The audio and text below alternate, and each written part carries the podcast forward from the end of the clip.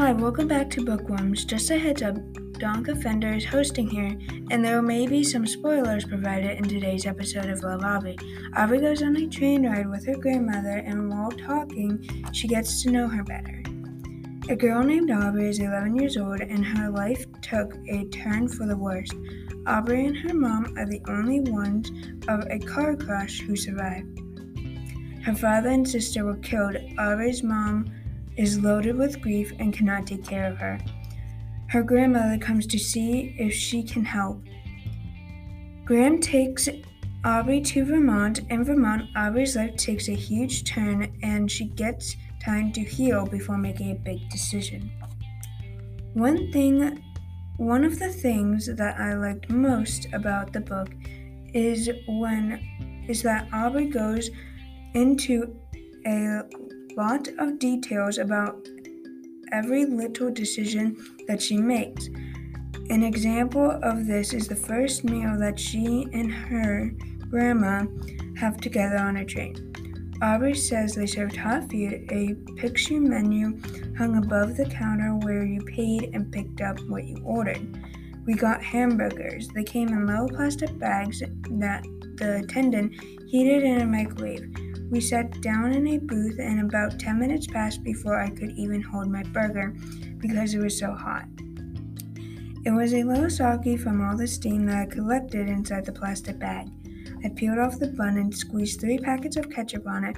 I watched Gram eat her hamburger. Have you ever eaten on a train before? I asked. Yep, she said on the way down. What did you get? Pizza. Why'd you get pizza? It was good and hot. If you're hungry again later, you can get one. That sounds good. I would have to remember to get hungry. Is it weird to eat kid food? Kid food? Yeah, squishy burgers and squishy pizza from the microwave. What's kid about it? I don't know. It's just plain and soft. Old people food and kid food are the same thing. Think about it baby food for babies. One, one day, someone will feed me mush off a spoon again. The squishy food is all just part of the fun of riding on the train. You're not that old, I said.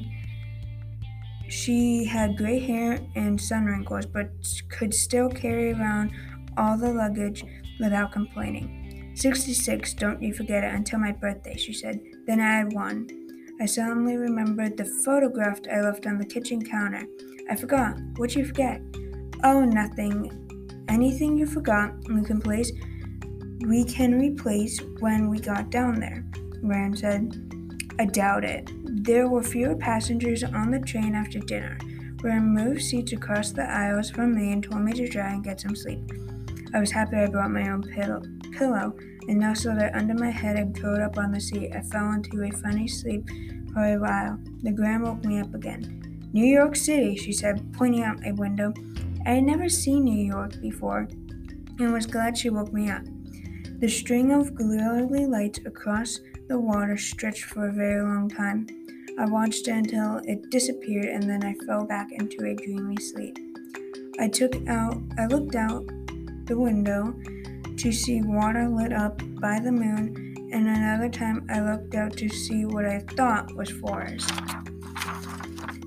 My in my opinion, Aubrey's character traits are brave, caring, and kind.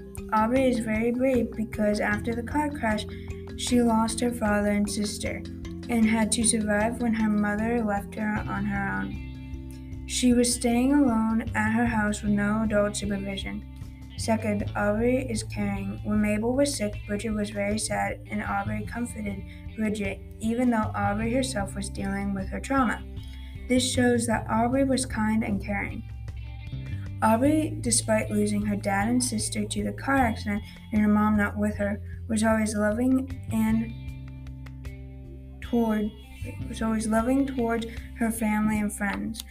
The theme of Love Aubrey is when is when oh my god. The theme of Love Aubrey is never giving up and when she was always trying and never gave up. Aubrey didn't give up on life and kept going. When Aubrey's mom left her, she figured out how to live on her own. and she bought a pet fish named Sammy.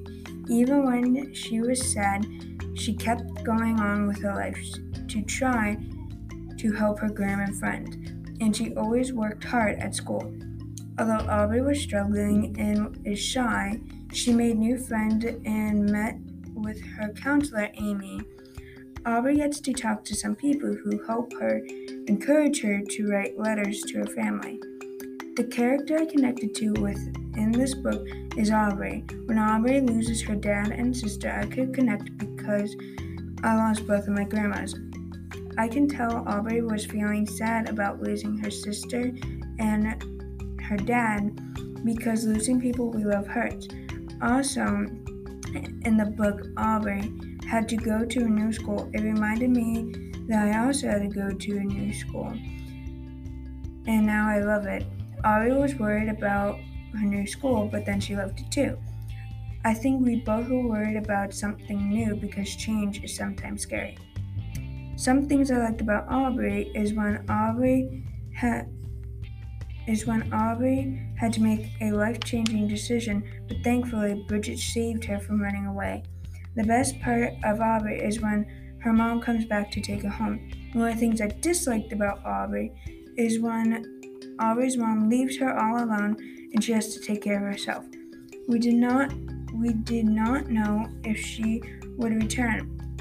I would strongly recommend this book to someone who likes to read realistic fiction and someone that likes to likes stories that are emotional roller coasters. This book was a great book and kept me interested from being from the beginning to the end. Thank you for listening to Bookworms and remember to care for one another because life is short. See you next time.